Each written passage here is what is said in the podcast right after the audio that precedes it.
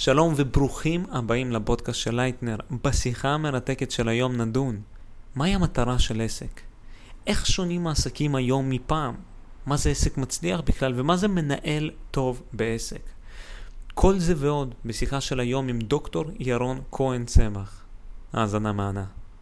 כאן איתנו היום דוקטור ירון כהן צמח. איש אקדמיה, מרצה בתחומים של פילוסופיה של העסקים, כלכלה, פילוסופיה של היזמות, כתב ספר בתחום, בעברו היה גם עיתונאי, והיום אה, בעל טור בנושאים על הקשר בין כלכלה וחברה במגזין דה מרקר, בעל תואר ראשון בכלכלה וסוציולוגיה, תואר שני ושלישי במדעי הדתות, עם שאלה, שאלת המחקר המרכזית, מהי דת?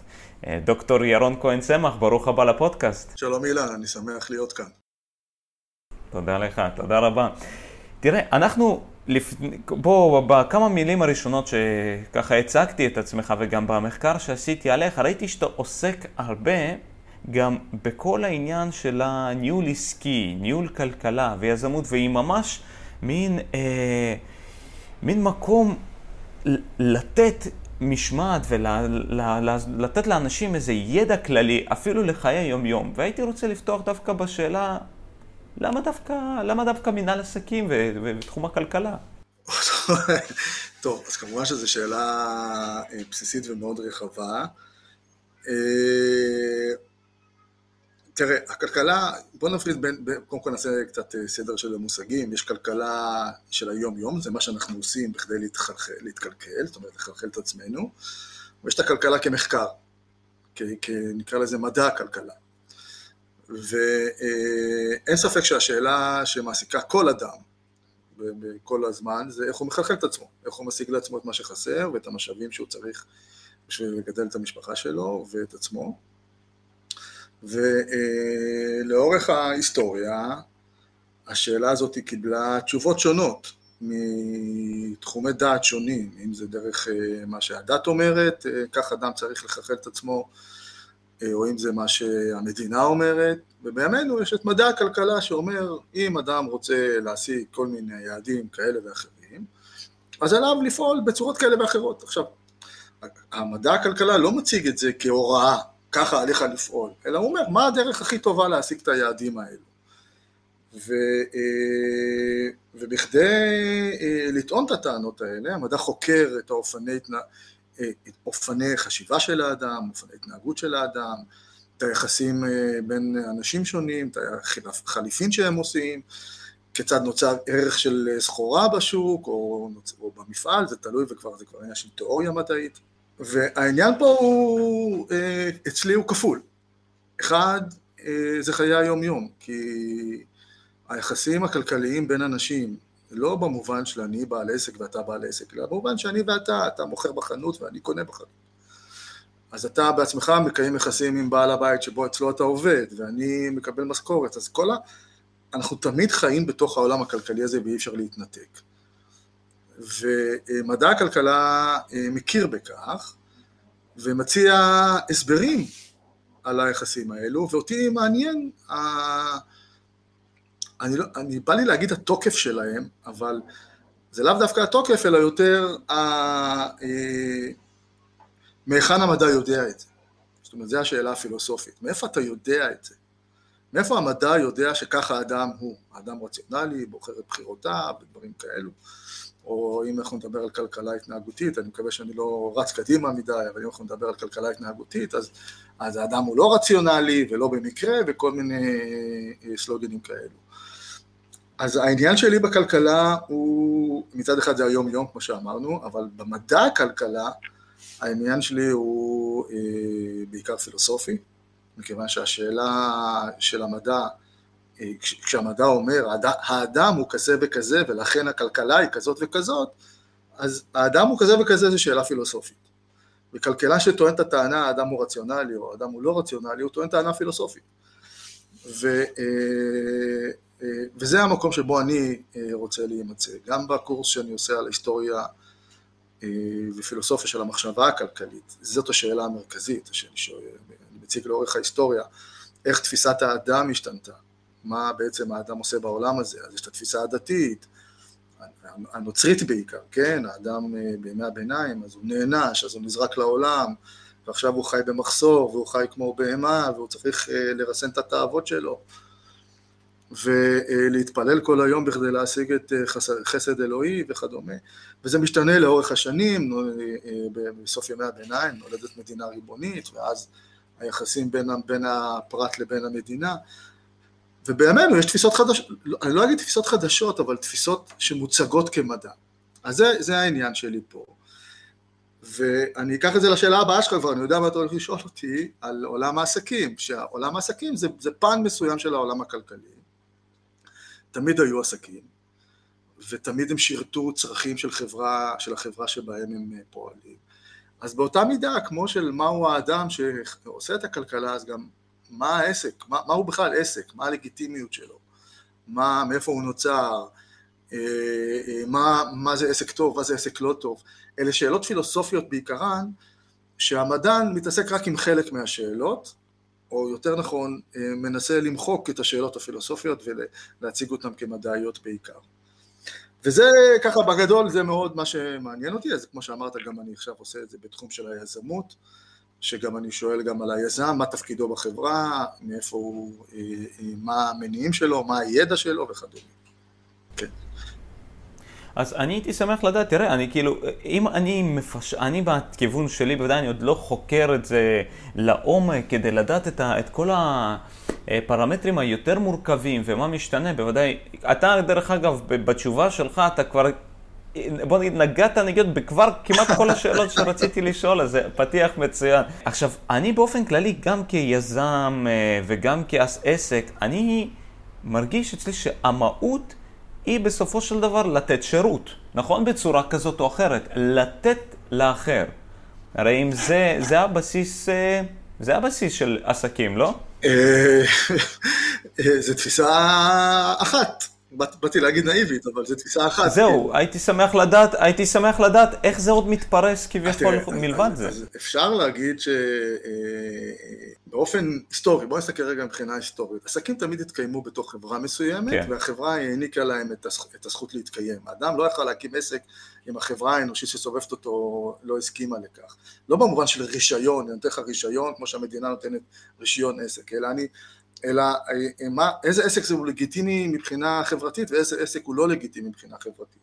אז מן הסתם עסקים לגיטימיים זה עסקים שנתנו שירות למשהו, כן, זה צורך מסוים של חברה, בואו ניקח עסק, תכף נדבר גם על המילה עסק, ביזנס, או מה שזה לא כן. יהיה בשפות שנוצרו כשקמו עסקים, כן? אז בואו ניקח אה, אה, נגר בעיירה קטנה לפני 1,500 שנה. אז הנגר באמת סיפק שירות, והוא קיבל על זה תשלום כלשהו, אם, אם, לא בטוח שהוא קיבל תשלום בכסף, יכול להיות שהוא קיבל תשלום בסחורות, אבל הוא קיבל תשלום כלשהו. אמ, אבל מרבית האנשים לא עשו עסקים, ואני אגיד לך משהו גם כן שאני אגיד את זה גם אחרת, מרבית האנשים גם לא הלכו לעבודה. אנשים לא הלכו לעבודה בימי הביניים נקרא לזה ככה, או בעולם שלפני המהפכה התעשייתית. עכשיו זה נשמע פרדוקסלי, אז איך הם התקיימו? אז הם לא עבדו? בוודאי שהם עבדו.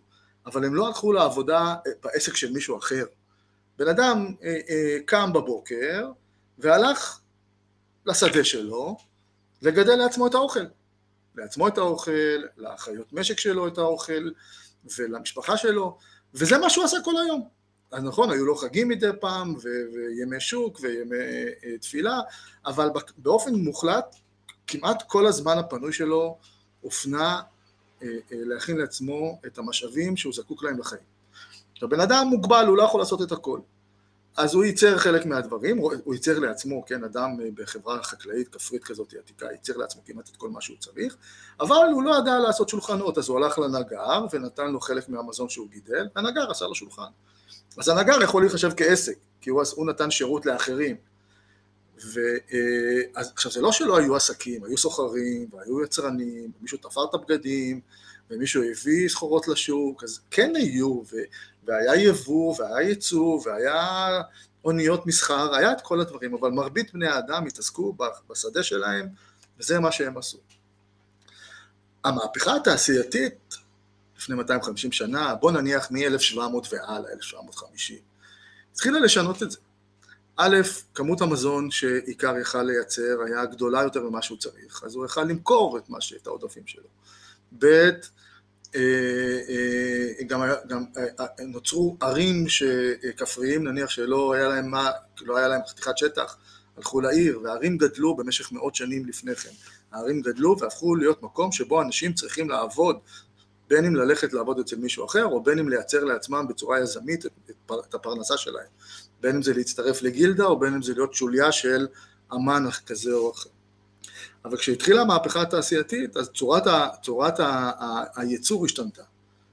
וצורת הייצור, נניח, התחילה, ב, המהפכה התעשייתית התחילה בעיקר בשוק האנרגיה עם הפחם, ובשוק הטקסטיל, בענף הטקסטיל, ששם התחלנו לייצר, הם התחילו לייצר בגדים בצורה הרבה יותר יעילה, עם מכונות תביעה ונולים משוכללים של אז, והמכונות האלה הצריכו ידיים עובדות. והידיים עובדות האלה באו, היו יכולות להיות פנויות רק במקרה שהאזור הכפרי נניח נקרא לזה, הכפר ייצר מספיק מזון.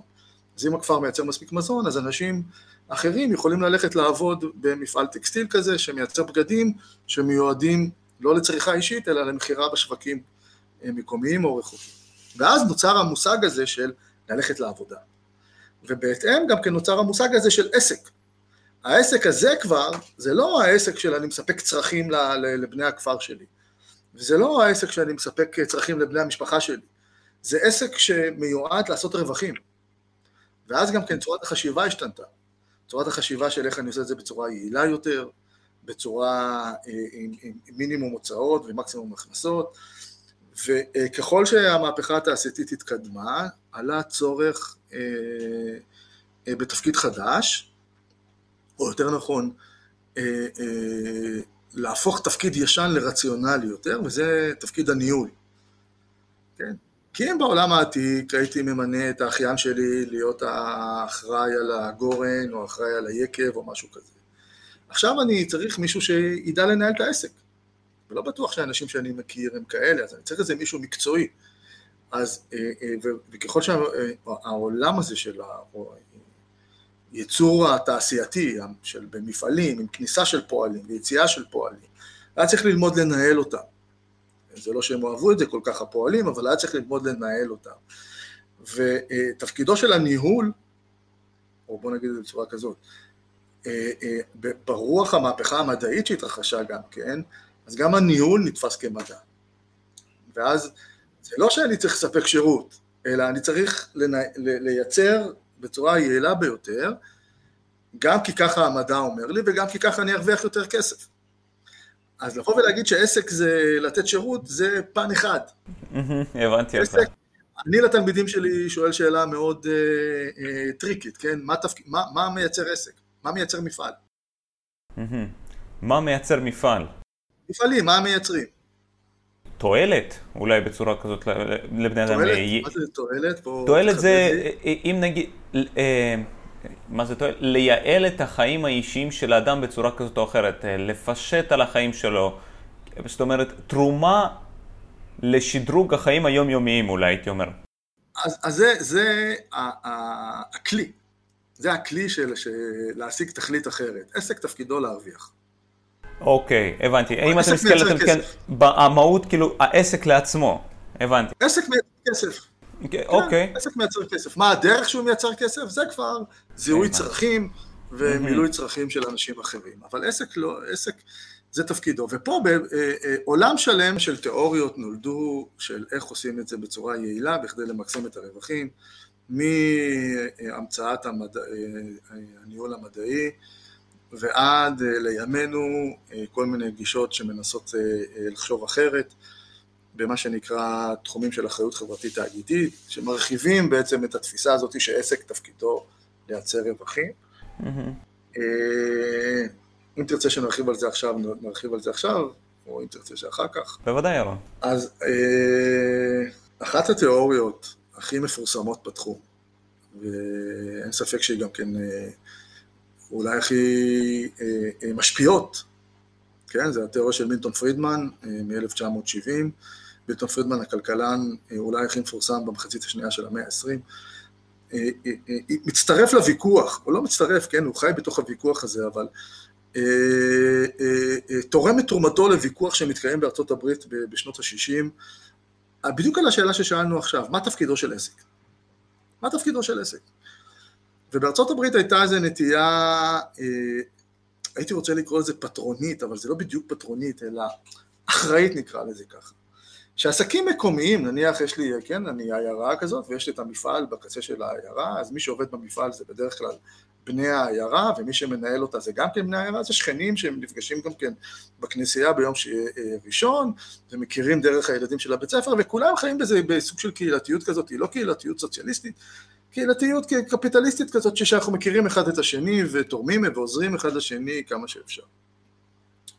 אבל בשנות ה-60 מתחילים להתעורר אה, אה, אה, השינויים העסקיים והכלכליים שמתרחשים שם. מעלים מחדש את השאלה, אה, אז, אז אחת הדרכים, סליחה, אחת הדרכים לבטא את הקהילתיות הזאת, ש, שאותו מפעל או המפעלים שנמצאים בעיר, הם מרגישים איזשהו של אחריות על הקהילה המקומית. אז נניח תורמים לבית ספר, או תורמים למגרש משחקים, ותורמים לסביבה הפיזית וכדומה. אבל הם אה, התעוררו כלכלנים או אנשי עסקים, כן, בעלי מניות בעיקר, שאמרו, אבל למה?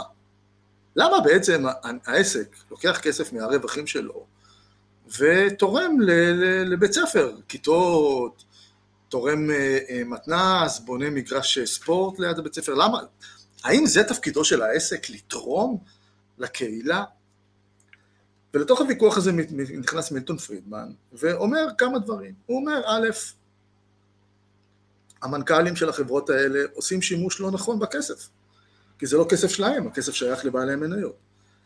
ב', אה, הם מתער... כשהם תורמים ועושים את כל הפעילויות, הם עושים בעצם פוליטיקה. והם לא נבחרו להיות פוליטיקאים, הם נבחרו להיות מנכ"לים. והוא ממשיך את הטיעונים, והשורה התחתונה שלו היא שתפקידו של העסק זה לעשות כס... אה, רווחים.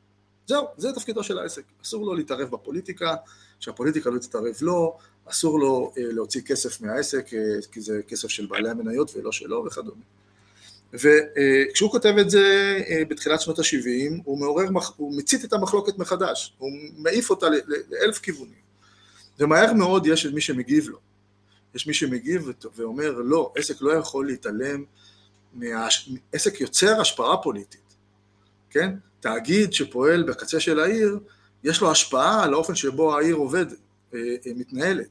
יש לו השפעה על אה, אופני החיים של בני אדם, ויש לו השפעה על הסביבה שלהם, הסביבת המזג אוויר והמשאבים וכדומה. ולכן העסק חייב להיות מעורב בקהילה. ו- ומאז ועד היום נולדו הרבה מאוד תיאוריות כאלה, תיאוריות של אחריות חברתית תאגידית, שכולן מתמודדות עם הטענה של מילטון פרידמן, בעיניי בהצלחה רבה, כן, הטיעונים שלהם על ההשפעה ההדדית של ה... אה, אה, בוא נקרא לזה הקהילה, זה לא חייב, כמו, כמו שאמרתי, זה לא קהילה קיבוצית, אלא סביבת האדם mm-hmm. שהעסק פועל בתוכה, אז ההשפעה ההדדית היא יותר אה, מסחר חליפין, ויש היום תיאוריות שמתמודדות עם זה יפה מאוד, כמו תורת בעלי הזיקה, או תורת ערך משותף, שבאות ואומרות שעסק לא יכול להתעלם מהבעיות החברתיות שהוא יוצר, ו, ובעצם זה די חוזר לעניין הפילוסופי שדיברנו עליו בהתחלה, ש, אה, אה, שהפעם במקום לשאול מהו האדם בכלכלה, אלא מהו העסק. מהו נכון. העסק? מה, מה העסק? כמו שאמרת, האם עסק זה, זה, זה לתת שירות ולספק צרכים, או עסק זה מנגנון לעשיית רווחים. כמו שיגיד מילטון פרידמן, ואני חושב שהמחלוקת הזאת היא לא תיפתר, לא היום, כן. ולא עוד הרבה מאוד שנים. זה די תלוי גם כן בסביבה שבה עסקים פועלים, בסביבה הפוליטית, חברתית, עסקים בישראל לאו דווקא חושבים באותו צורה כמו עסקים בארצות הברית, והם לא חושבים כמו בצרפת, אז אי אפשר לתת תשובה חד משמעית, אבל זה בדיוק העניין אה, שאיתו אני, שאני מביא אותו גם לשיעורים שלי. נכון. כי אני מקבל סטודנטים למנהל עסקים שמגיעים ל... כן, אני מלמד את הקורס אחריות חברתית תאגידית באוניברסיטה הפתוחה בתואר שני, ואני מקבל סטודנטים שלמדו תואר ראשון במנהל עסקים או, או, או כלכלה, והם מגיעים אליי בשלב מתקדם, ואני פשוט פותח, אני לא רוצה, כן, לא מעיד על עיסתי, אבל אני מראה להם שכמעט כל מה שהם למדו זה היה צר מדי, שאפשר היה מלכתחילה להציג להם את זה בצורה רחבה יותר, ואולי, אני מקווה שהם יוצאים ממני, אז אולי מנהלים טובים יותר, טובים במובן האתי, עם האחריות כלפי הסביבה וכלפי בני אדם, כלפי העובדים שלהם בעיקר, כלפי הלקוחות. אז זה, זה העניין שלי בזה. קודם כל, אני חושב שגם היום אי אפשר אה, להתעלם מהעובדה שיש לנו עסקים ותאגידים שמתפרסים בצורה אוניברסלית ומשפיעים, גם כמו כן. שציינת על האקלים, גם על פוליטיקה, אה, שכן, שכמו שאתה אומר, זה באמת משלב את השניים שבמהות שלהם הם עושים את הרווח הכלכלי, למה ההתרחבות הזאת, איפשהו העסק בפני עצמו, החמצן שלו זה ההכנסה כן. הכלכלית, כן, אין ספק ש... אז קודם כל... אי, אי אפשר להתעלם מזה. תשמע, אני לא בא ואומר, עסק לא צריך לדאוג לרווחים שלו. בוודאי שכן. בוודאי שהוא צריך לדאוג לרווחים שלו. זה, זה, התמריץ הזה של הרווח, התמריץ של הרווח, אם אתה תבטל את התמריץ של הרווח, לא יהיו עסקים. לא הייתה אפל, ולא היה אה, מי שייצר לי את המקרר, ולא היה מי שיעשה לי את השטיח. נכון. ברור, וזה טוב, ושעדיף שיישאר ככה, שוק חופשי, שבו כל אחד... יוזם את מה שהוא חושב שהוא יכול להרוויח בו כסף. אני, אני לא, לא רוצה לבטל את זה. מה שאני כן רוצה, הייתי רוצה לשנות, זה את התפיסה אה, אה, של הסביבה. Mm-hmm. שלסביבה יש כוח להפעיל על העסקים. עסקים mm-hmm. פועלים, אה, כמו שאמרתי מקודם, הלגיטימציה שלהם ניתנת להם מהסביבה האנושית. זה, זה אפילו לא המדינה, זה הסביבה האנושית שקונה מהם, שעובדת אצלם, שהספקים שנותנים להם את זה, אפילו חברות הביטוח שמבטחות את, ה, את העסקים האלו. זה מה שמשפיע בסופו של דבר על האתיקה של העסק, לצערי הרב. כן, הצד השני זה כמובן מנהלים מוסריים יותר, אז uh, כל עוד אנחנו לא משיגים לא את חינוך השוק זה נקרא, ולא את חינוך המנהלים, אז איפשהו אנחנו נקבל עסקים uh, מזיקים שפוגעים אה, בסביבה ופוגעים באנשים וכדומה. אני אגיד לך משהו לגבי הגלובליזציה, זו אחת הסיבות למה, למה גם כן, אה, אני חושב שלמדינה, התפקיד של המדינה הוא חלש יותר ממה שהיה במאות הקודמות, מכיוון שהיום עסקים הם גלובליים, הם נמצאים מעל המדינה, המדינה בדרך כלל איזה גוף מארגן של האנשים שמשרתים את העסקים, כן, הגזמתי קצת, כן? כן. אבל המדינה היא רק מספקת שירותי רווחה, בריאות, חינוך, ביטחון, ושאנשים ילכו לעבוד. כן, מה שנקרא אצלנו השגרה. אחרי מבצע יש חזרה לשגרה. מה זה חזרה לשגרה? הולכים לעבודה. והמדינה תפקידה להבטיח שאנשים יגיעו לעבודה. ככה זה בראי העסקים הבינלאומיים, כן? ש... אה, אז המדינה אולי שמה עליי כמה מגבלות כאלה ואחרות, מחייבת אותי לשלם איזה מיסים כאלה ואחרים, אבל אה, אה, המדינה לא יכולה להגיד לי כמה אנשים להעסיק או כמה אנשים לא להעסיק. אם אני עכשיו חברה בינלאומית מחליט לפטר אה, אלף איש, אז אני אפטר אלף איש. המדינה לא יכולה להגיד לי אל תפטר. כן. ואז בעצם כשאני מפטר אלף איש, נניח בגלל ניהול כושל של, של הבעלים שלי שנמצא בניו יורק, כן? אז אני מפעל מקומי שמקושר למפעל אה, עסק אה, בינלאומי, שהמטה שלו בניו יורק, והם ניהלו לא נכון את העסק, ואני צריך לפטר פה אלף איש. עכשיו האלף איש האלה הם לא בעיה שלי יותר, הם בעיה של המדינה. נכון. אוקיי? עכשיו המדינה צריכה לדאוג לדמי אבטלה והכשרה מקצועית וכדומה. אז אני חושב שפה יש את הנגיעה הזאת של אה, הממשק בין אה, מדינה לבין עסקים. העסקים נמצאים, עסקים בינלאומיים יותר חזקים ממדינות בדרך כלל. וזה אה, בין היתר, יש מי שאומר שזה נובע מחולשה של המדינה עצמה, חולשה של הפוליטיקאים, שהם לא מסוגלים לעמוד מול הכוח הכלכלי של העסקים והכוח החברתי שלהם. לעסקים יש כוח חברתי, הם מעסיקים, מפטרים, קונים אה, אה, חומרי גלם, מספקים סחורות, בריאות יותר, פחות בריאות. לא מעט מה, מה, מבעיות הבריאות שלנו אה, נובעות מזה שאנחנו נכון. אוכלים לא, לא נכון, כי זה מה שמייצרים לנו, ואורח החיים שלנו מושפע מהסדר יום העסקי. זאת אומרת שכיום למדינה יש, יש יכולת השפעה על חיי היום-יום שלי. אבל, אבל העסק הרבה יותר משמעותי מהבחינה הזאת. העסק שבו אני עובד או העסק שבו אני מפעיל. נכון, כאילו. כמו שדוגמה, סיגריות אה, בישראל הן כולן צבועות בשחור, אלכוהול, המס, אה, כאילו מנסים, המדינה יכולה לנסות. המדינה מנסה, כן. כן, נכון. אבל... אבל למה המדינה לא מפסיקה, למה היא לא באה ואומרת אסור לייצר סיגריות יותר, או אסור למכור? כי היא לא באמת יכולה להגיד דבר כזה. אני לא רוצה להיכנס אפילו ליחסי עסקים מדינה ולוביסטים וכאלה, אבל מדינה לא יכולה אה, לאסור על חברות בינלאומיות בדרך כלל, אה, אה, כן, יש את המקרה של אובר, נניח, אז בישראל אין אובר, שזה מאינטרסים פוליטיים כאלה ואחרים. אבל בדרך כלל מדינה לא יכולה לעצור דבר שכבר קיים או להפסיק. וזה מביא למצב שבו אנחנו מושפעים מהקצב יום, מהסדר יום העסקי, יותר ממה שאנחנו מושפעים מהסדר יום הפוליטי אפילו בעיניי. הייתי אומר אולי מדינה דמוקרטית לא יכולה לבטל, כן? מדינה דמוקרטית, לא- תשמע, אני לא...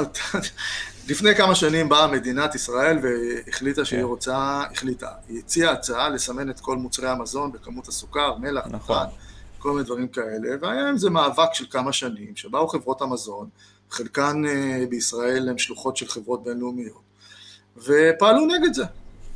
פעלו נגד זה. עכשיו, יש פה כוח עצום, בין, גם חברות בינלאומיות שיש להן לוביסטים אה, אה, בינלאומיים ואינטרסים אה, אה, דיפלומטיים בין מדינה אחת לבין מדינה שנייה, ועד לכך שחלק מאותם בעלים של חברות אה, מזון גם מחזיקים כאן כן ברשתות תקשורת. וכל חבר כנסת שחפץ להישאר חבר כנסת אה, יודע מאיפה מרוחה החמאה הבריאה וגם החמאה הלא בריאה, ו... ויודעים איך להצביע ואיך לא להצביע. והתוצאה היא בעיניי רפורמה מאוד מאוד חלשה אה, אה, בסימון מוצרי מזון, שלא משיגה את המטרה שהייתה אמורה להשיג. אבל זו רק כן. דוגמה אחת, רק דוגמה אחת ליחסים האלו. אה, אני, אני בשיעורים שלי מנסה להעיר את הנקודות האלה, ואני מאוד מקווה שהמנהלים שעוברים דרכי, המנהלים לעתיד, אני אומר להם בסוף השיעור שאולי הם לא יזכרו יותר מדי מה שהם למדו, אבל אני מאוד מקווה שיום אחד יבצבץ להם בראש שהיה איזה מרצה אחד שאמר להם פשוט, תהיו בני אדם.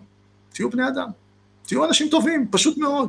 יש לכם עובדים, תדאגו לבטיחות שלהם, יש לכם לקוחות, אל תמכרו להם זבל.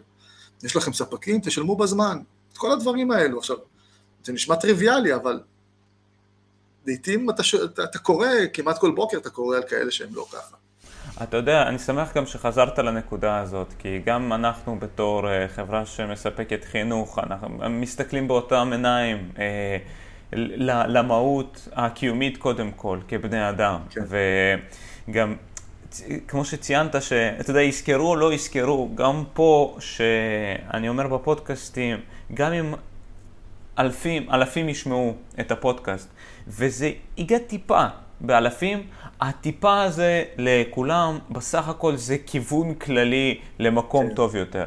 עכשיו, ואני כן. גם מאוד שמח שחזרת לעניין הניהולי, כי אמרת, יש שני דברים שאנחנו יכולים לחנך כביכול, אחד את החברה ואחד את המנהלים.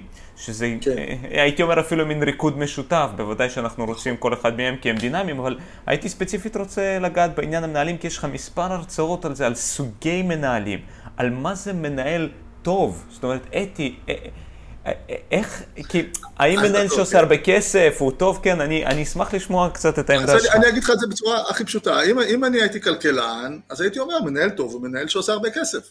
נכון. אז ברור לי שזה אחד הדברים שהוא צריך לעשות, כי אם הוא לא עושה כסף, אז שלא יושב בכיסא הזה, שיביאו מישהו אחר. אבל טוב בעיניי זה טוב מוסרי. תעשה את הטוב, פשוט מאוד, אין... אה, זה...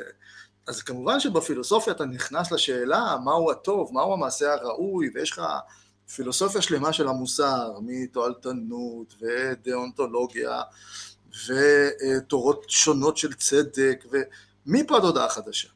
אז, אז אני מלמד אותם את התורות האלה, ו, אבל בעיניי מנהל טוב זה מנהל שמודע מודע להשפעה שלו על האחר.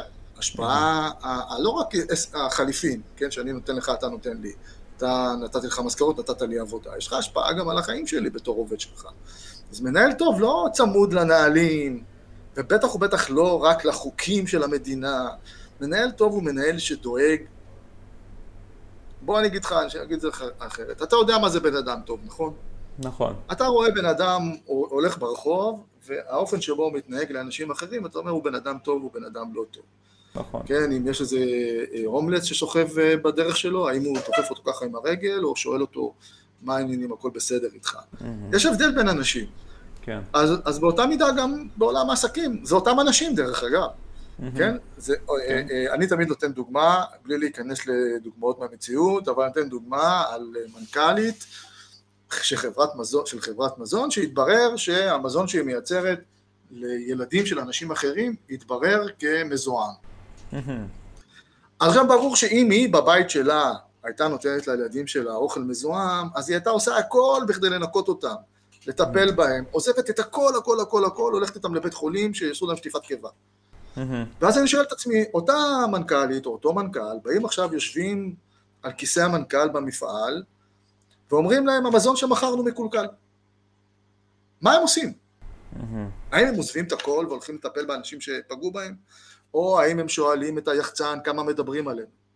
האם שואלים את המשפטן, תגיד, מה, מה עכשיו, יתבעו אותנו? האם הם מדברים עם מנהל הייצור, שואלים אותו איך זה קרה ובואו נמנע את זה שלא ידברו עלינו יותר מדי? האם הם אה, לוקחים אחריות? או האם הם מאשימים את המלגזן ששם אה, מכולה לא נכונה?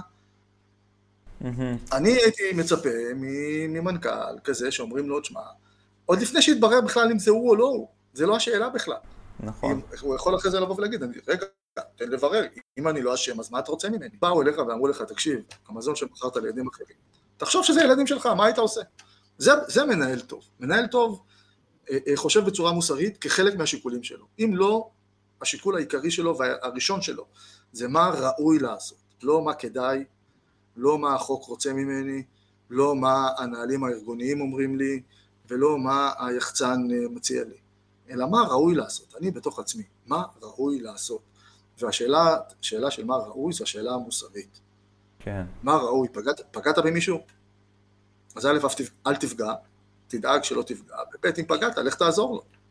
דבר ראשון, לך תעזור לו. אנחנו לא רואים היום, אתה יודע, זה, אם הייתי מפצל את זה לשניים, זה מזכיר לי מהשיחה שהייתה לי עם פרופסור שי פרוגל, שיש אה, התבוננות אישית ויש התבוננות שהוא אה, אפילו הייתי אומר אה, פוליטית, שכשאתה מסתכל ואתה מתעדף, אוקיי, מה אני רוצה? האם אני רוצה להתייחס לבודד ולתת את תשומת הלב לבודד בפרספקטיבה שלי, או אני רוצה את תנועת הרוב?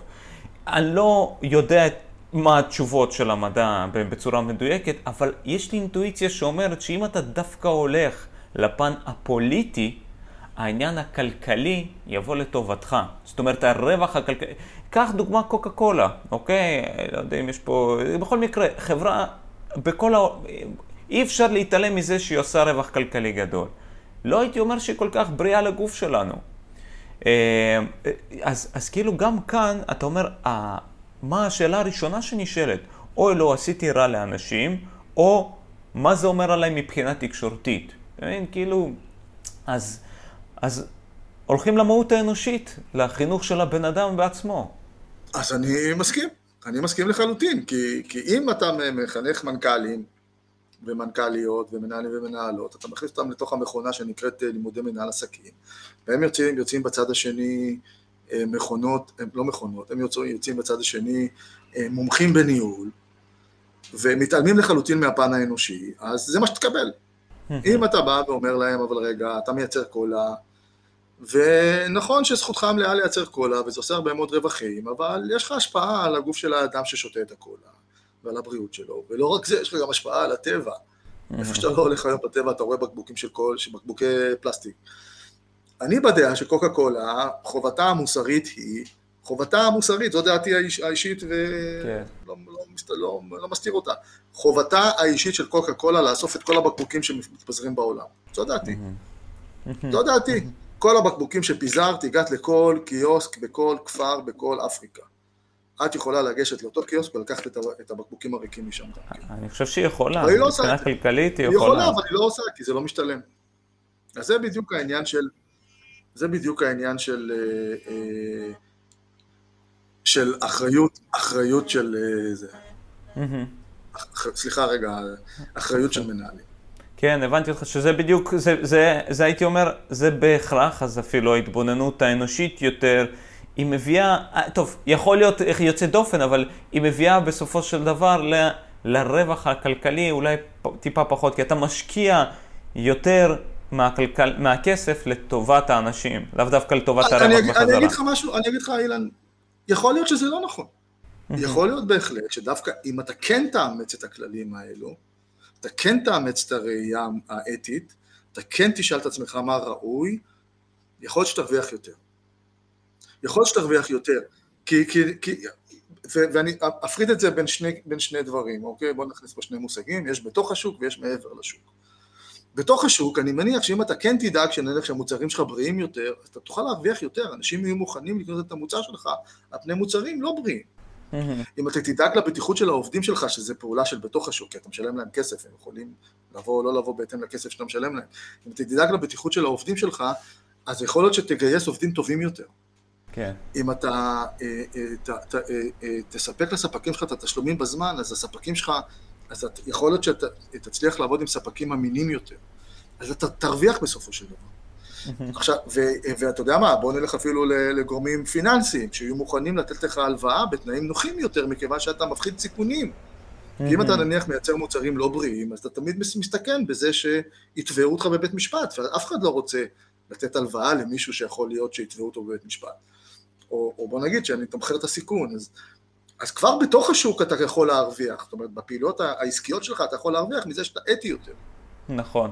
ומעבר לשוק, זה שהסביבה אה, אה, אה, תחשוב עליך דברים טובים, אני חושב שחברת שטראוס לצורך העניין, לאורך השנים בנתה מוניטין טוב שנשען על, על ערכים טובים, עם צוות ניהול שנחשב אתי, אני לא יודע מה, מה השתבש שם בחודשים האחרונים, אבל לאורך זמן אנשים היו מוכנים לסלוח לשטראוס על כל מיני דברים שקרה לה. אני לא יודע מה עכשיו, כן, אני לא צופה פני עתיד, אני גם לא כל כך אה, בקיא במה שקורה בימים האחרונים, אבל אה, כנראה שמשהו שם השתבש. אבל, אבל חברות, אנשים מוכנים אה, אה, אה, לסלוח או, או לקבל בהבנה טעויות. אבל אם זו חברה שתמיד עושה טעויות, וחברה שלא מתחשבת, וחברה שלא אכפת לה, אז אנשים יענישו אותה בדרכים כאלה ואחרות, חרם. כן. אה, אני לא אקנה יותר סחורות של החברה הזאת מכיוון שהיא הורגת אה, קופים באפריקה. Mm-hmm. אני לא אשתה את הקפה של החברה הזאת מכיוון שהיא לא מתייחסת יפה למגדלי קפה שלה באוגנדה, כל מיני כאלו. כן. כן. כן. זה, זה מזכיר לי משפט שאני חושב שהוא חופף את אותו ההתבוננות הבסיסית, שהוא אומר, אנחנו נחיה בתרבות טובה יותר כשהמבוגרים של היום ישתילו עצים שהם לא יזכו ליהנות מהצל שלהם. יפה מאוד, משפט נהדר. משפט נהדר. משפט נהדר. וזה בתור מהות אנושית רחבה נכון. ראייה לעתיד, ראייה מקיימת, זאת אומרת, מתחום של קיימות, שאני לא מכלה את המשאבים, אלא אני שומר אותם לעתיד, ויש את הדור הבא, ויש את ה... נכון. אה, בוודאי, לש... בוודאי. לשמור את המקום, את הסביבה פה גם טובה יותר לעכשיו ולאחר כך.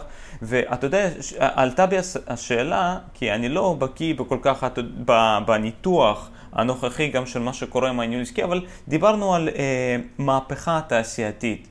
כן. וזה העלה בי את השאלה, האם אנחנו כרגע נמצאים במהפכה נוספת, אני לא יודע אם היא מוגדרת, לא מוגדרת, אבל גם היום ניהול עסקים הוא לפעמים נראה אחרת עם המרחב הדיגיטלי.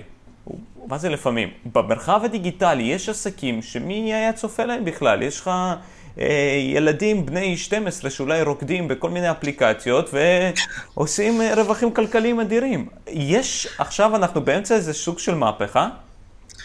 זו שאלה אה, מרתקת. אז בוא, קודם כל בוא נסביר, מהפכה תעשייתית מתחילה פחות או יותר ב-1750, כשמתחיל, אה, מומצאות המכונות שמייצרות בבת אחת הרבה אה, אה, מאותו דבר, שמצריכות ידיים עובדות, וכולם במפעל נכנסים ויוצאים, ויש מנהל ואת כל זה. וכמובן אנרגיה חדשה ויכולות ייצור חדשות, ועם הזמן גם כן אה, אני מכניס שיקולים מדעיים בייצור שלי, שיתוף פעולה בין המדע ובין הייצור וכדומה. והמהפכה הזאת יש לה כמה שלבים. כמה שלבים, השלב הראשון זה מה שמתחיל בבריטניה במאה ה-18, השלב השני זה המאה ה-19, שמתפשטת לכל מיני מקומות, ו, אה, אה, ואפשר לבוא ולהגיד שממלחמת העולם השנייה יש שלב נוסף, שדי מאופיין בין היתר אה, באופן שבו העסקים מתארגנים, או איך הם פועלים מבפנים. אז אם זה בהתחלה המפעל ואחרי זה צורת אנרגיה חדשה וכל מיני דברים כאלו, אז אפשר להגיד שאחת ההשפעות הגדולות ביותר של, על עולם העסקים, שבאמת יכול להוביל למה שאתה אומר, נקרא לזה מהפכה תעשייתית שלישית, תכף נדבר על הרביעית שאליה אתה רומז. השלישית היא באמת עולם המחשוב. שעכשיו עסקים לא, לא אין, אף עסק לא יכול להסתדר בלי מחשבים וכדומה, אבל עד עכשיו צורת ההעסקה לא השתנתה. יש לי אה, מקום שאנשים באים ועובדים בו והולכים ומקבלים משכורת. מה שהשתנה, וזה אתה, אה, אני חושב שאני מסכים איתך, זה שצורת ההעסקה השתנתה. אחד הדברים שמאפיינים את המהפכה של היום, אה, זה שיש יותר ויותר יזמים. ופה כדאי לדבר על מה שנקרא, כן, שומפטר, ג'וזף שומפטר, חוקר יזמות מאמצע המאה ה-20, קרא לזה קפיטליזם של שגרה, זאת אומרת, זה כולם מבסוטים, מוכרים, קונים, עושים, יש מפעל חדש שמייצר אותו דבר וכדומה, והרווחים מתחלקים וההנאות מתחלקות בין כולם על פי, על פי השוק. אבל יש גם את מה שנקרא קפיטליזם של משבר, והמשבר הזה נובע מ... אה, אה, אני לא זוכר בדיוק את המושג שהוא השתמש, אבל הכוונה שלו היא ש, שיש אה, יזמים חדשים שנכנסים ומשנים משהו. הם משנים את הסחורה, הם משנים את צורת הייצור, הם משנים את, את אופן ההכנסות, הם משנים שיווק חדש, הם משנים משהו שאחרי זה מחייב את כולם להסתדר, להסתדר. אי אפשר להמשיך את מה שעשינו עד עכשיו, כן? ולהגיד הכל בסדר, כי היזמים האלה שינו לחלוטין את האופן שבו העסקים מתקיימים, ו, ולוקח זמן עד שמגיעים לשיווי משקל חדש. והתהליך הזה, אה, אה, הוא קרא לזה אה, חדשנות משבשת, משבשת את מה שהיה ויוצרת משהו חדש, ואני חושב שמה שאתה הצבעת עליו אה, אה, אה, תואם את התפיסה הזאת. כי היום מה שאתה מתאר זה שנוצרת שיטת ייצור חדשה, שיטת עשיית ערך חדשה. וכמו שאתה אומר, ילד בן 12 יכול לשחק בפיפא ולהעלות סרטון ולעשות מזה כסף. סתם, כלום, הוא לא ייצר כלום. אבל הוא עשה מזה כסף. עכשיו, אפשר, המבוגרים בינינו יגידו, מה זה, זה עסק זה, ככה אתה רוצה לחיות? אבל הילד בן 12 עושה בוכטות יותר ממה שבעל עסק עושה. נכון. והדבר אה, אה, הזה לגיטימי לחלוטין. לגיטימי לחלוטין, מכיוון שזו צורת עשיית עסקים חדשה. אני מניח שעם הזמן זה יתמסד בצורה כזאת או אחרת, אבל תמיד יהיה, העולם שלי, החברה הפתוחה נקרא לזה, החברה החופשית, השוק החופשי, השוק הקפיטליסטי הזה, מאפשר לכל אחד ליזום לעשות משהו, מה שהוא חושב שיביא לו רווח. ואם היום ילדים בני 15 או בחורות בנות 17 מצליחות לעשות כסף בטיק טוק, עבודה שאני אפילו לא יודע לתאר איך לקרוא לה, כן? מה זה בכלל העבודה הזאת בטיק טוק, והיא עושה בזה כסף, הופכת להיות אושיית טיק טוק שמרוויחה כסף יותר ממה שאני עובד במשך שנה, אז כל הכבוד לה. כל הכבוד שככה היא עושה את הדבר הזה, היא לא רוצה להצטרף לתעשייה הישנה, יכול להיות שהיא תגיע לשם יום אחד, יכול להיות שהילד בן 12 בסופו של דבר יגמור כמו רואה חשבון במפעל, אני לא יודע, אבל כיום הוא יזם שמושך אליו אה, אה, משאבים ויש לו אינסנטיב גדול מאוד לעשות את זה, מכיוון שיש הרבה מאוד גורמים שמתגמלים את זה. Mm-hmm. אם, אם יש אה, בני נוער שמוכנים לשלם על הדבר הזה, אז כל הכבוד. כל הכבוד שהוא עושה את זה. כן, זה, אני חושב שגם זה כמו שיש את הספר, אה, איך קוראים לו בדיוק, משהו, המדריך למסע בחלל, לדעתי, בכל מקרה הוא מתאר שם סיטואציה שבה הוא שולח במספר חלליות אנשים חשובים שונים. עכשיו, כן. קראתי ספר אחר דווקא שמנתח את זה, שהוא מדבר על חשיבות המשווקים.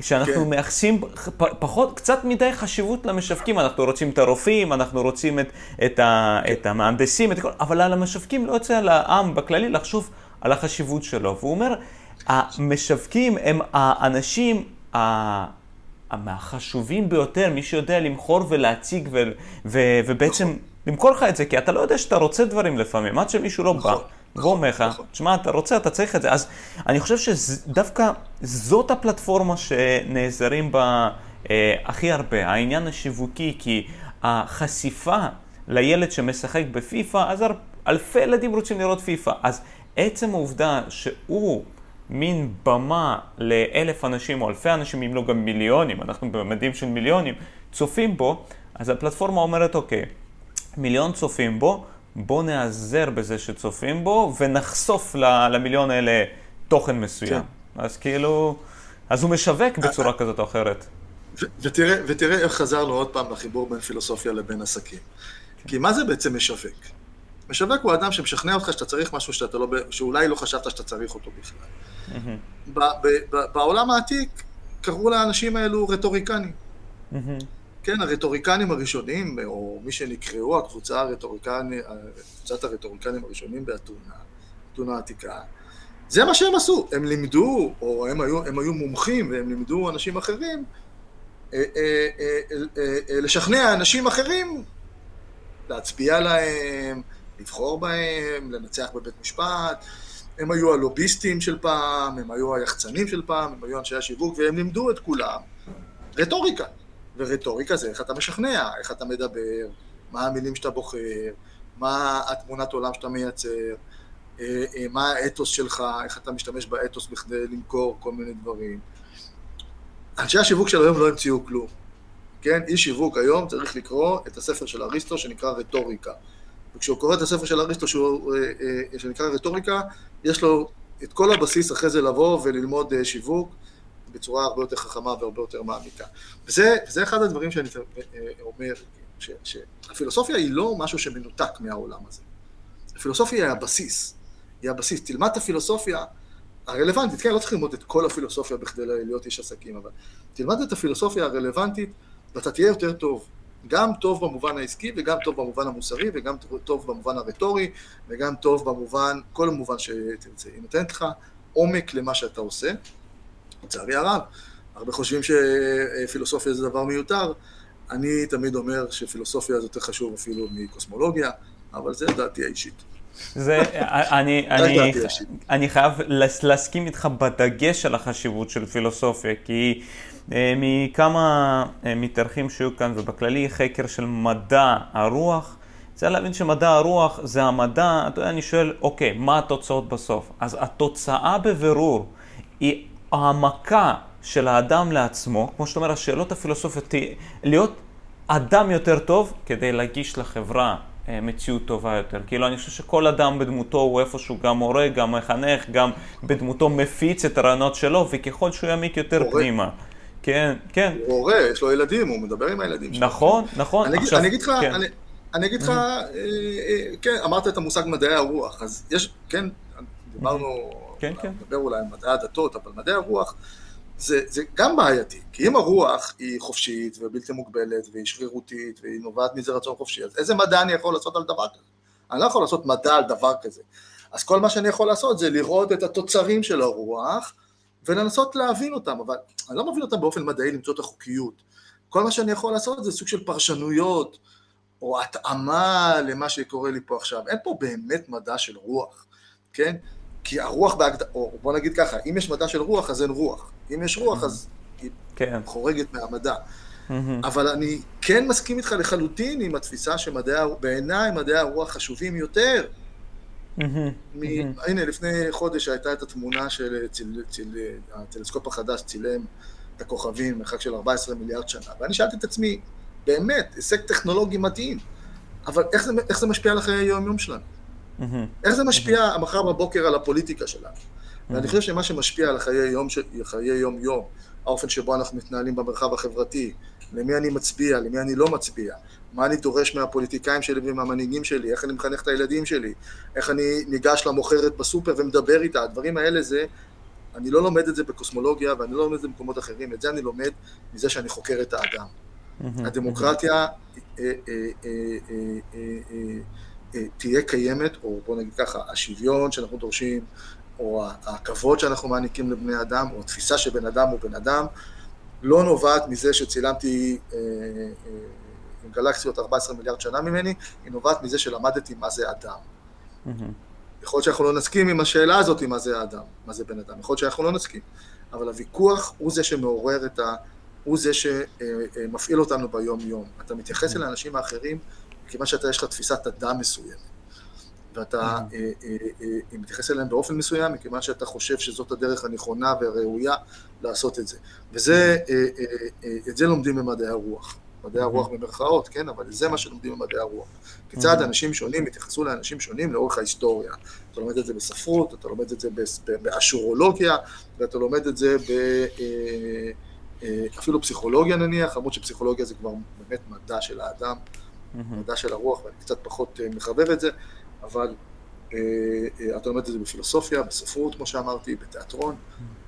אני אשמח, אה, אתה יודע, קודם כל לשתף איתך גם איזה, ספציפית באסטרונומיה והקשר. תראה, אני, איך שאני רואה את זה, ודווקא מהמילים שלך, זה כמו שנתתי את הדוגמה גם הקודמת, השיתוף, סליחה, השיתוף, הריקוד המשותף. זאת אומרת, יש חיים משותפים של האדם אה, כמהות אנושית כרוח, ויש את החיים שלנו גם בחומר הגשמי הפיזי שאי אפשר אה, להתעלם ממנו, כן? הוא קיים כאן, ושניהם כביכול האחד הולך פנימה, האחד הולך החוצה, אפילו תרתי משמע, אתה אומר אה, גלקסיות 14 נקודה משהו מיליארד שנות אור מאיתנו. עכשיו, רק כדי להמחיש, אה, אני חושב שהתמונה עצמה ספציפית, מה שהתמונה נותנת, היא תמונה יפה. כן, וואו. כן. אבל, אבל ההגעה לתמונה שם דרש מבני אדם לה, לה, לה, להמציא, או יותר נכון לחקור טכנולוגיה מסוימת, לדוגמה הגלי רנטגן, שזה כן. התחיל באסטרופיזיקה. שבסוף כן. ההשפעות שלהם הם פה ברפואה, וזאת אומרת אנחנו יכולים לראות עצמות שבורות, וזאת אומרת יש כן. לדרך עוד אספקטים פרקטיים כאלה. אז בוא נבדיל בין הפיתוח הטכנולוגי שמאפשר את הצילום הזה, לבין מה מצולם, אוקיי? אז הפיתוח הטכנולוגי, אין ספק שהוא עצום. אין ספק שזה החזית המחקרית שתוביל מעתה והלאה את הטכנולוגיה לכיוונים חדשים. אבל אני מבדיל בין זה לבין מה צולם. מה צילמת? צילמת כוכבים 14 מיליארד שנות אור מכאן. אני לא אומר שזה לא אסתטית יפה וזה מרגש ואתה, יש לך אולי איזה סוג של, לא יודע מה, אבל, אבל בעיניי זה לא היה משנה בו אם היו אומרים לי שהכוכבים האלה נמצאים בסך הכל מיליארד שנות אור. ככה אנחנו לא נגיע אליהם וגם ככה לא נגיע אליהם. עכשיו, יכול להיות שמחר תהיה טכנולוגיה, יכול להיות שמחר תהיה טכנולוגיה שאני אוכל להגיע מפה לשם בעשר דקות. אז אני אגיד, אוקיי, בסדר. אז באמת זה ישנה את האופן שבו אנחנו חיים. מכיוון ש, שאז זה ישנה לחלוטין את האופן שבו אנחנו מתייחסים לכדור הארץ. זה ישנה את האופן שבו אנחנו חיים, מתייחסים אחד לשני. כי האפשרות שלי ללכת מפה לשם, תשנה את האופן שבו אני חי כאן. אבל בעיניי זה לא, אין לזה משמעות כרגע. עכשיו, מבחינה טכנולוגית, אין ספק, בוודאי. בוודאי מבחינה טכנולוגית, מדעית, הישג כביר מבחינה הנדסית. שמצד אחד גם כן נובע מתיאוריות מדעיות, מפתח את התיאוריות המדעיות.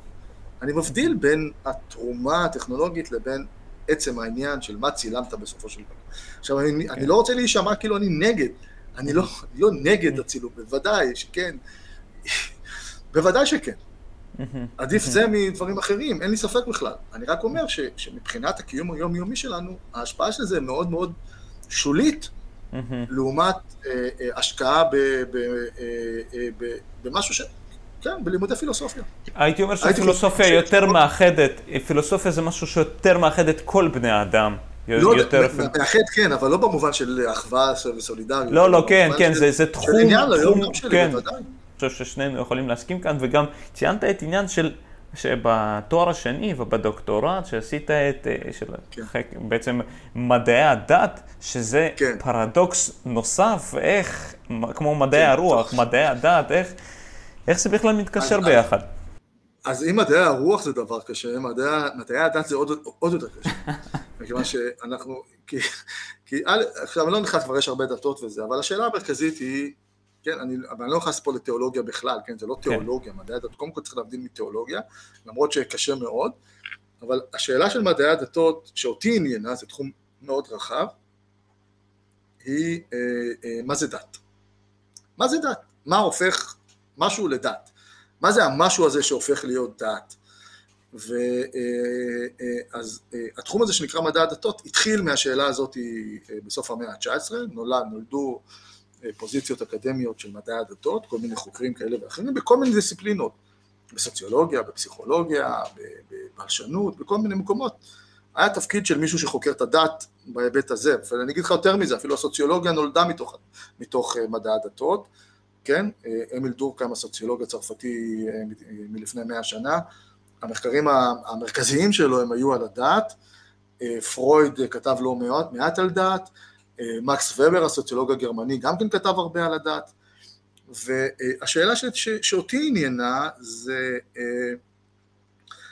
זה לא רק מהי דת, כי אני ידעתי שאין לזה תשובה, מהי דת, מכיוון שאני אשאל יהודי מה זה דת, הוא יגיד לי דבר אחד, אני אשאל אה, אה, אה, הינדי מה זה דת, הוא יגיד לי דבר אחר לחלוטין, אוקיי? ולכן השאלה היא לא האם האדם הדתי יודע מה הוא עושה, כמו שזה כבר בעייתי, כאילו, נשאל אותו או לא אשאל אותו, זה כבר שאלה מתודולוגית, אלא מה חוקרים אומרים על מהי דת, ומה שאני כתבתי בדוקטורט שלי זה פרדיגמות של תשובות, של תשובה אחת אומרת אה, דת היא פעילות אנושית אה, שדומה להרבה מאוד פעילויות אחרות, כמו נניח אה, לעוד קבוצת כדורגל, ואז כל הטקסים וכל השירים וכל הריטואלים שאנחנו עושים בקבוצת, במשחק, השירים והשריקות, די דומים למה שעושים נניח מוסלמים חס וחלילה, כן, שהולכים לקאבה ועושים את הזה. אז עכשיו אני אשאל מוסלמי, יגיד לי מה פתאום, תגיד לי מה אתה משווה בין משחק כדורגל לבין זה שאני הולך אה, למכה. איך אתה יכול להשוות בין דבר כזה? כי זה משחק כדורגל, זה עניין של חול, ומה שאני עושה זה עניין של קודש. יש פה אלוהים, אז אני מתייחס לאלוהים. אז הנה השאלה האם יש אלוהים אין. אני לא התייחסתי לשאלה הזאת, אבל היא צצה כל הזמן. אז התשובה אחת אומרת שהדת היא פעילות חברתית, טקסית, אה, עם היבטים פסיכולוגיים וסוציולוגיים, של אחדות וסולידריות, ו... כן, הפרויד יגיד איזה מענה לתחושת אה, חרדה קיומית שיש אצל האדם, כל מיני כאלה. ותשובה אחרת אומרת לא. אה, אדם מסוגל לחוש את הקודש. הקודש קיים כדבר מהותי בעולם. זה לא הסכמה חברתית של דבר מה הוא קדוש. הקיר הזה קדוש. האבן הזאת היא קדושה. ההר הזה קדוש. שזה הסכמה חברתית, יגידו הסוציולוגים. יבואו חוקרים אחרים ויגידו לא, הקדושה היא לא דבר של האדם, הקדושה היא דבר שקיים בטבע, כמו שלגוף מסוים יש מסה ולגוף מסוים יש אה, צבע, אז יש דברים בעולם שבהם מתגלמת הקדושה, והקדושה קיימת. עכשיו, האם אתה קורא לקדושה הזאת אלוהים, או אתה קורא לזה אה, וישנו, אתה קורא לזה ישו, תקרא לזה איך שאתה רוצה, וזה כבר, זה כבר עניינים חברתיים. אבל הקדושה בעולם קיימת. היא מעוררת בך, נניח אחד החוקרים הכי מפורסמים זה רודולף אוטו. הקדושה, מעור... אתה חווה את הקדושה, והיא מעוררת בך תחושה של התפעלות. ותחושה של אי פעלות, זאת אומרת, היא מפעילה אותך. היא מעוררת לך תחושה של אה, אה, נבראות, הדבר הזה ברא אותי. כל התחושות הדתיות האלה, כשאתה חווה את הקדושה, התגלות דתית כזאת, אתה פתאום אתה מרגיש את זה, כל הזה. אחרי זה אתה מנסה לבטא את זה, אז אתה ממציא את הסיפורים, הסיפור על הבריאה והסיפור על זה, אבל הכל מתחיל מאיזה גרעין של חוויה אותנטית של קדושה. ו, אה, אה, ואני בדוקטורט שלי הראיתי את שתי הפרדיגמות, והראיתי אה, פרדיגמה נוספת של מרטין בובר, שמנסה לפשר בין שתי התפיסות האלה. לפשר בין התפיסה האישית, שאני חוויתי משהו, לבין התפיסה אה, אה, החברתית שמגבשת את הדבר הזה לכלל דת פעילה. ואני אה, חושב ש... והקושי פה הוא כמובן ברור, כן? כי, כי יש פה שאלות של insider outsider, של האדם הדתי שאני שואל אותו מה אתה עושה, הוא אומר לי אני עובד את אלוהים, אני אומר לו לא, אתה בסך הכל עובד את החברה שבה אתה חי. הוא אומר לי אבל אלוהים אמר לי, אומר לו שמע זה לא אלוהים זה הנפש שלך. אז כמובן שאני מתעמת, אין מדע, כן, פיזיקאי לא מתעמת עם האבן, האבן נופלת והוא צריך לחשב את הנפילה שלה. כשאתה עושה מדע דת, אתה נכנס לכל השאלות האלה, ו... ויש מי שאומר שמדע הדת הוא, הוא בעצמו מדע מיותר לחלוטין, כי, כי אתה מניח שהדת היא דבר נפרד מדברים אחרים, כן, אבל אדם דתי יגיד, שמע, אני דתי, וזה לא מופרד מדברים אחרים, זה החיים שלי. Mm-hmm. אז אתה לא עושה מדע של משהו שהוא... כן? חלק ממשהו גדול יותר, או אתה לא יכול להבין את הדבר הזה מבלי שאתה מבין את הדבר הגדול יותר שנקרא האדם. ואני מקווה שיום אחד אני אגיע גם אה, לכתוב את הספר שמתעסק בשאלות האלה. אז, אז כמו שאתה אומר, ההתעסקות בזה היא לא מפרידה בינך גם לבין מה שאתה עוסק בכל עניין הניהול עסקי, כלכלה? לא, היא לא, לא, זה אותו דבר, אותו דבר. אה, השאלה של אה, האדם בכלכלה, האדם בעסקים, האדם ביזמות והאדם בדת היא אותה שאלה. בתפיסות יסודיות של מהו האדם, לא שיש לי תשובות, אבל אה, זה בא לידי ביטוי בכל התופעות האלה, בכל ההיבטים האפיקים האלה. ואני זוכר אם יותר, אה, אה, אה, מותר לי להגיד משהו שכתבת לי, כתבת לי לפני שהתחלנו להקליט, כתבת לי שאחת השאלות שאתה תרצה לשאול אותי, ואני אשאל אותה מכוחה, זה מי המורים שהשפיעו עליי, אוקיי? ואני חושב ש...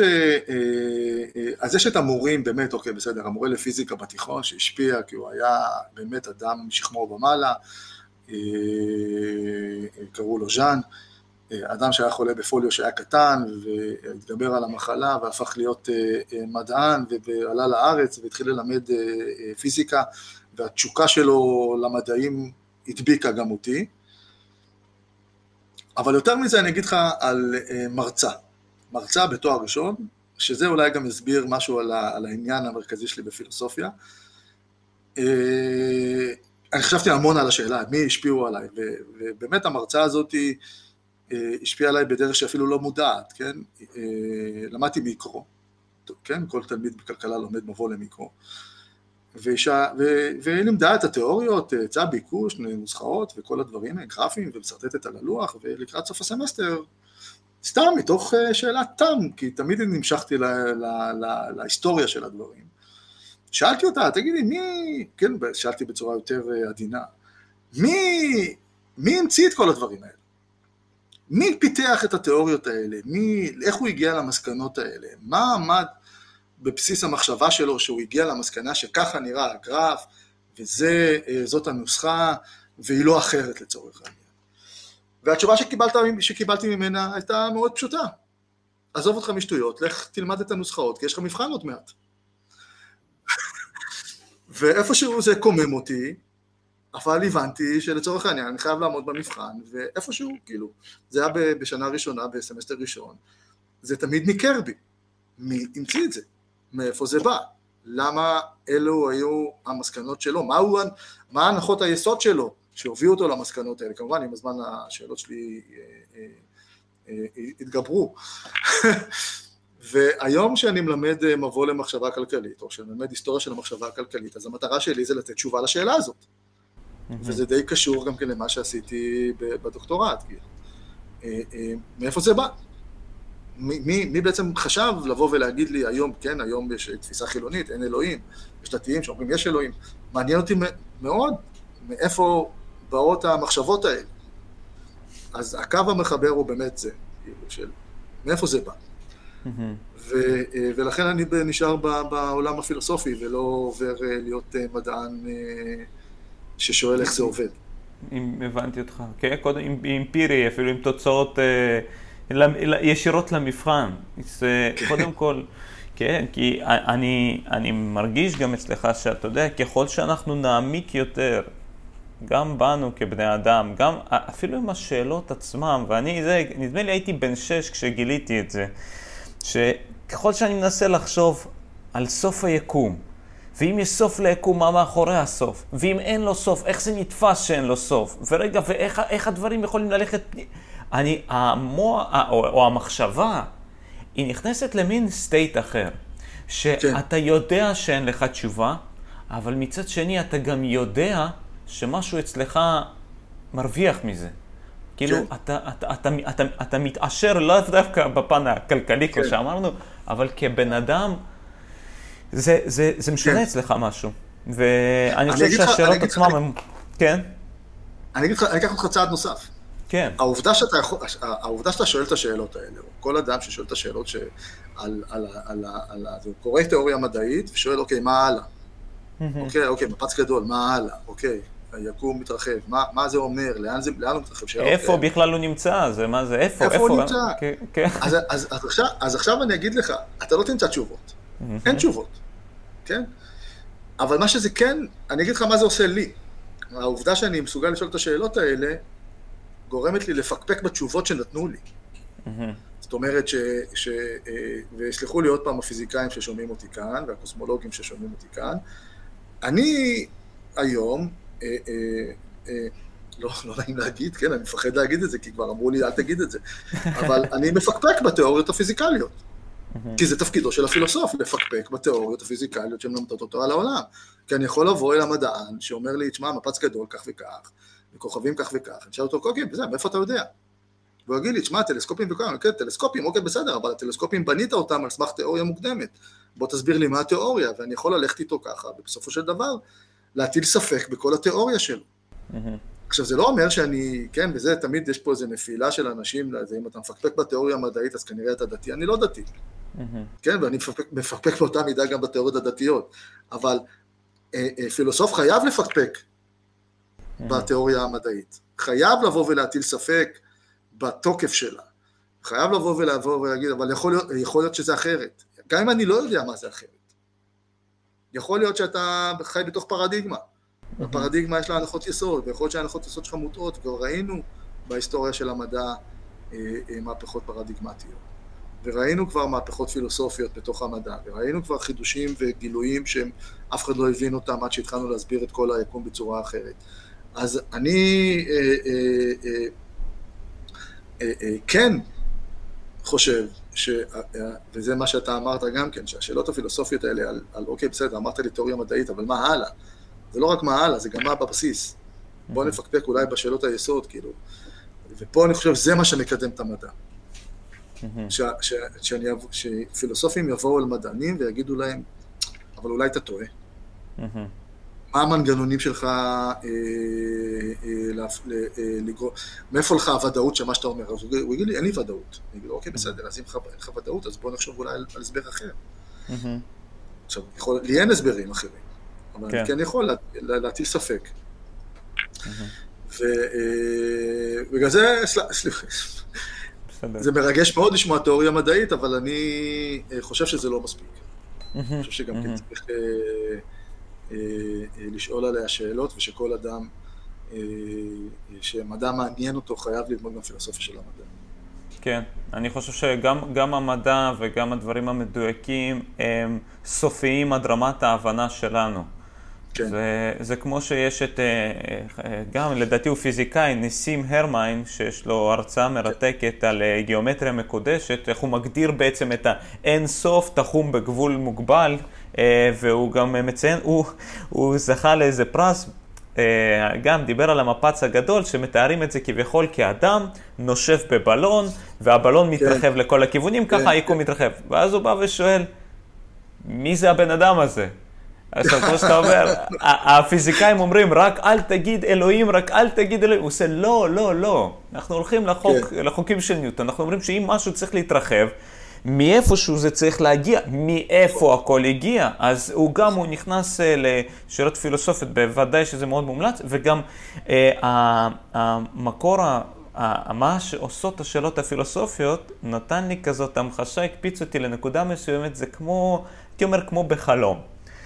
אתה יכול לחלום חלום, אתה לא יודע איך הגעת למקום שהגעת, אתה כבר שם, אתה במציאות שתהיה אבסורדית ככל אפשר, אבל אתה שם, אתה רוכב על הדרקון, אה, בין, אה, על הקשת בענן, מדבר עם חבר ילדות של רק בן שש שהיית כשפגשת אותו, פתאום הוא בחלום, הכל לגיטימי. אבל השאל... כן, השאלה הפילוסופית בחיים שלנו פה, זה, זה כאילו רגע להבין שאתה בחלום. זה כמו שאני אגיד לך, אוקיי, קח אותנו כמה עשרות שנים אחורה, התעוררנו למציאות הזאת ואמרו לנו X, Y, Z, זה המדע, זה המדע, זה, הדברים קורים ככה. אוקיי, רגע, אולי, זה שאלה, אני ככה נותן רק כדי לערער את המחשבה, אבל אולי ההיוולדות שלי פה היא כמו ההתעוררות שלי בחלום. אולי להתחיל להסתכל שמאלה ימינה, לתהות בדברים. אז, אז, אז uh, אתה נגעת בדעתם של גדולים, ובשאלה הזאת, קצת בסגנון אחר, אבל השאלה הזאת היא... היא, מפה מתחילה הפילוסופיה, אצל אוקיי. אפלטון, סוקרטס. השאלה של איך אתה יודע את מה שאתה יודע. ויכול אוקיי. להיות שאתה טועה, ויכול להיות שאתה נמצא, כן, למשל המערה של אפלטון, יכול להיות שאתה נמצא בתוך מערה, וכל מה שאתה רואה זה בעצם עולם של צללים. זה לא אומר שזה עולם של שקר. עולם של צללים, שזה, זה אומר שזה עולם חלקי. אתה לא רואה את כל האמת, אתה רואה חלק מהאמת. וכשאתה רואה חלק מהאמת, אז אתה די מושפע מהאופן שבו מסדרים אותו כל מיני רטוריקנים ויחצנים וכאלה אנשים. שגורמים לך לחשוב כל מיני מחשבות. ו... אבל אתה בתוך מערה, או במושגים של ימינו, אתה בתוך המטריקס.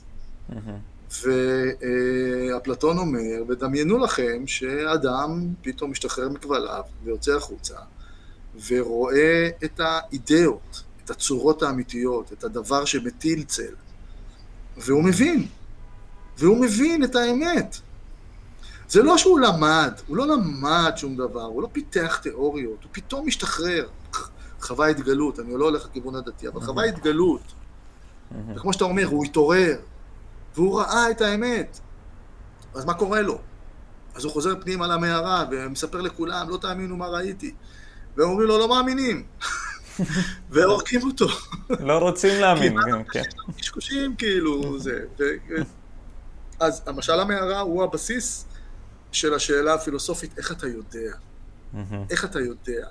ואת האמת, אה, אה, עוד תחום שלא דיברנו עליו, אבל זה גם כן השאלה שאני שואל את היזם, כן?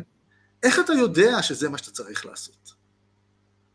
אני לא שואל מה אתה צריך לעשות, אלא מה הביטחון שזה מה שצריך לעשות. כן, סטיב ג'ובס, באת ואמרת, באייפון לא יהיו מקשים. שאלתי, אני שואל אותך, איך, למה? איך אתה יודע שאין באייפון שלא צריך, הרי בנוקיה יש, כן, 15 שנה אחורה, ב-2005, 2004, שהתחילו לתכנן את האייפון. בנוקיה יש, באריקסון יש, בלקברי יש, בכל מקום יש מקשים. למה באייפון לא יהיו מקשים? איך אתה יודע שזה יעבוד? איך אתה יודע שזה מה שצריך לעשות? ואני חושב שיזמים שונים נותנים תשובות שונות לשאלה הזאת, אה, וזה מה שאני כותב אה, אה, בספר. בדיוק זהו, רציתי להגיד, טוב שציינת את אפלטון, כי הספר שלך מאפלטון לאמזון, נכון? לאמזון, כן. מדבר בדיוק על, על אני לוקח אה, אה, כמה יזמים, ואני מראה שכל אחד יש לו, אני קורא לזה אופי פילוסופי אחר, או אני אגיד את זה בצורה יותר מדויקת. אני מדגיש פן אחר באופי שלו, כן? Mm-hmm. כי יכול להיות שיזמים שונים עם כל מיני דברים. Mm-hmm. אבל נניח, אה, אין ספק שג'ף בזוס, זה שהקים את אמזון, שונה לחלוטין מביל גייטס. הם לא mm-hmm. אותו דבר, יזמים שונים לחלוטין. ביל גייטס פתר בעיות. באו אליו עם בעיה, והיה לו את הכלים לפתור, ועם הזמן הוא עשה מזה ביזנס לא רע בכלל, עם המייקרוסופט. אוקיי. ג'ף בזוס הוא אנליטיקאי, הוא מדען, הוא מהנדס, הוא חושב בצורה רציונלית, מסודרת, מסתכל על העולם, אומר זאת החוקיות של העולם, ככה זה צריך לעבוד, אני עושה את זה כמו שזה צריך, ואני עושה את זה יותר טוב מכולם, ולכן אני מרוויח יותר כסף מכולם. הוא אחר לחלוטין גם כן מאלון מאסק, אלון מאסק, כן? אלון מאסק מתעסק בדברים ענקיים, שוק הרכב, שוק החלל, שוק האנרגיה. והוא לוקח פתרונות זניחים, כן? רכבים חשמליים יש עוד לפני רכבים, אה, רכבי נכון. אה, מנוע בעירה, ורקטות שאנשים פרטיים בנו זה לפני שנאס"א בנתה רקטות, ו, אה, והופך את זה לביזנס. הוא הופך פרדיגמה. כן, הפרדיגמה שלפני אילון מאסק הייתה שככה מייצרים רכב, והוא בא ואמר, לא, ככה מייצרים רכב, והוא הצליח להניע את כל המערכת, את כל המערכות הרלוונטיות. זה בדיוק כמו במדע, של מהפכה פרדיגמטית, כמו המהפכה מהמדע האריסטוטלי למדע הניוטוני. אז פה זה אה, מהפכה בייצור הרכב, מעולם של פורט לעולם של טסלה, לעולם של מאסק. זה מהפכה שדורשת שינוי מוחלט של הנחות היסוד, איך בעצם מייצרים רכב, איך זה עובד, איך מוכרים רכב, איך מתדלקים, לא מתדלקים, איך מטפלים ברכב. זה פרדיגמה נפרדת לחלוטין, זה לא שיפרתי משהו. זה לא שראיתי לאן זה מתפתח כמו ג'ף בזוס ואני עושה את זה יותר טוב מכולם, אלא אני משנה לחלוטין את הפרדיגמה. אה, והביטחון שלי שזה יצליח, אין לי ביטחון. זה, זה יצליח אם כל הפרדיגמה תשתנה. זה אצל אילון מאסק. אצל, אצל בזוס יש לו ביטחון. אם זאת החוקיות, אז זה מה שיקרה, אז אני עושה את זה, כי זאת החוקיות. בדיוק כמו מהנדס שרוצה לשלוח טיל למאדים. מה החוקיות של הטילים, וככה זה יעבוד. אוקיי, בסדר, ככה זה יעבוד, אז אני עושה את זה. סטיב ג'ובס בעיניי הוא יזם אפלטוניסט. תשאל אותו למה האייפון בלי מקשים, הוא יגיד ככה. כי ככה זה צריך להיות. כן. וכולם יבינו שככה זה צריך להיות. אני לא צריך לשכנע את האנשים, אני לא צריך לשאול את האנשים אם הם רוצים מקשים באייפון. אני לא אשאל אותם. הם לא יודעים, האנשים חיים בעולם של צללים. הם לא יודעים. אני יצאתי, כן, במרכאות, יצאתי מהמערה, ראיתי את האידאה של מכשיר סלולרי, ואני בא ועושה את זה. ואם תגידו לי שאני טועה, אז אני אגיד לכם, אתם מטומטמים, סליחה שאני אומר את זה. ככה זה צריך להיות, ודופק על השולחן. וככה אני עובר אה, את היזמים המפורסמים של ימינו, כמו נניח צוקנברג, וגם את אלה ש... את לארי פייג' וסרגי ברין מגוגל, ואני מראה את אה, מה שאני קורא לו אה, אה, אה, אופי פילוסופי, האופי הפילוסופי שלו, אה, אישיות פילוסופית, ש... אה, שמנחה, ש, שמעניקה לו, בוא נקרא, ש, שמעניקה ליזם את הוודאות שזה מה שצריך לעשות. כי יזם משנה את העולם. סליחה, יזם יוצר את העתיד. אז הוא צריך לדעת את העתיד. ולדעת את העתיד זה קצת קשה. והאדם לאורך ההיסטוריה פיתח מנגנונים אה, אה, בשביל לדעת את העתיד, בין אם זה לשאול את אלוהים במקרה של עולם דתי, בין אם זה מגיה, מגיה שולטת בעתיד, בין אם זה אה, מדע, מדע מספר לי מה יהיה מחר, כן? מחר תהיה גאות, מחר תהיה שפל, מכיוון שככה זה עובד. ו- והיזמים חיים באותו עולם. הם צריכים לדעת את ה- מה יש בהווה, מה החוקיות של ההווה, והם צריכים לדעת מה יהיה בעתיד, או, או איך ליצור את העתיד שהם חושבים שצריך להיות, ולכן יזמים קצת פילוסופים גם כן. הם, הם מוצאים מנגנונים לנבא את העתיד, והם מחפשים את הוודאות שקשורה בכך. ובספר שלי אני מראה אה, את היזמים השונים, אני משווה, אני משווה כל אחד מהם לאירוע היסטורי כזה או אחר. כן? כן, כמו שדיברתי מקודם, המהפכה המדעית, או, או גלילאו, שכן, באופן די מוזר, אני אומר את זה בשיעור, כן, אני גם כותב את זה בספר, שגלילאו, עם כל המהפכנות שלו, עם כל הכוח שלו, ועם כל העולם חדש שהוא יצר, אם הוא לא היה מקבל כסף מהדוכס מדיצ'י, הוא לא היה כלום. זאת אומרת שלפעמים המדע מתקדם בגלל הכסף, וגם יזמות מתקדמת בגלל הכסף. מרק צוקנברג מפייסבוק, אם הוא לא היה מקבל כסף לקנות שרתים ולהפעיל את המערכת, אז פייסבוק הייתה גומרת כמו הרבה דברים אחרים, שילדים אחרים מייצרים כל מיני תוכנות שלא מתפתחות לכלום. כן. אז אני מראה את הדמיון הזה, ומראה שיזמות גם היא, אפשר להבין את העולם היזמי באמצעות אה, פילוסופיה, פילוסופיה של המדע במקרה הזה, ו... ועוד תחום שהפילוסופיה תורמת לנו, כן. ואיך אפשר למצוא את הספר שלך? ב... הספר בינתיים עוד לא יוצא, הוא בשלבי אה, כתיבה, כתיבה סופיים, עריכה, ו, אה, ואני מקווה שהוא יגיע לחנויות בתחילת השנה הבאה. אז קודם כל, מדהים, זה ללא ספק מאוד מאוד מסקרן. ואני מסתכל פה גם על כמה שאלות שהכנתי, אני רואה שנגענו ממש בכולם. ומכאן הייתי שמח רק לשאול אותך גם שאלה אחת ככה לסיום, לקראת הסיום. יש תמיד, כמו שאני גם כל פעם רוצה לגלות, יש אין סוף על מה לדבר עם, עם כולם, וזה, הלוואי והיה לנו גם אין סוף זמן, היינו בשמחה יכולים לדון, יכול להיות גם ניצור מפגש נוסף. בכל מקרה, אה, ממך, ככה למסלול חיים שלך גם, ול... הייתי אומר לתלמידים, למורים, לסטודנטים, משהו שאולי היית יכול ככה להעביר להם. אז אני חוזר לאריסטו, אם זה בסדר. כן, וזה די מתקשר לחלק מהדברים שדיברנו עליהם כאן, על אה, מושגי הטוב אה, בעסקים ובחיים. אריסטו שואל, על תורת, תורת המוסר של אריסטו, נקראת תורת המידות הטובות, או דרך אמצע, לא ניכנס לזה כרגע. והוא האמין שהבן אדם, ב, ב, ב, לאדם יש תכונות טובות. אריסטו האמין שיש מהו, מהויות בדברים, זו תפיסה קצת אה, אה, מגית של העולם, אבל הוא האמין שלדברים יש מהות. היום אנחנו קוראים לזה מגית, מכיוון שניוטון ביטל את זה. אבל אריסטו האמין שלדברים יש מהויות. האבן נופלת כי מהותה ליפול. והגשם אה, יורד כי זה מהותו להשקות את השדה, משהו בסגנון הזה. והוא האמין שגם לאדם יש מהות. יש לו תכונות אימננטיות שמגדירות אותו. זאת אומרת, אם אין לך אותם אז אתה לא בן אדם. כן, הנה כבר זה מתקרב למה שאני רוצה להגיד. ו, אה, והוא אמר שבן אדם לומד בחיים שלו לממש את התכונות האלה. עכשיו, זה לא תכונות אני יפה, אני מכוער, אני... אלא תכונות אימננטיות של האדם, ידידות, גדלות נפש, אה, אה, נדיבות ודברים כאלה. כן, זה יש מידות טובות ויש מידות רעות וזה. ו, והוא אמר, אדם בחייו לומד, בהתנסויות שלו, הוא לומד איך לממש את, ה, את התכונות הטובות. זאת אומרת, אתה, כן, יש את התכונה שנקראת נדיבות, אז אתה תהיה נדיב באופן מסוים ואני אלמד להיות נדיב באופן אחר, בהתאם לתנאים שלנו, אתה יש לך הרבה כסף, אני יש לי קצת כסף. אז הנדיבות היא, היא, היא ביחס למי שאתה.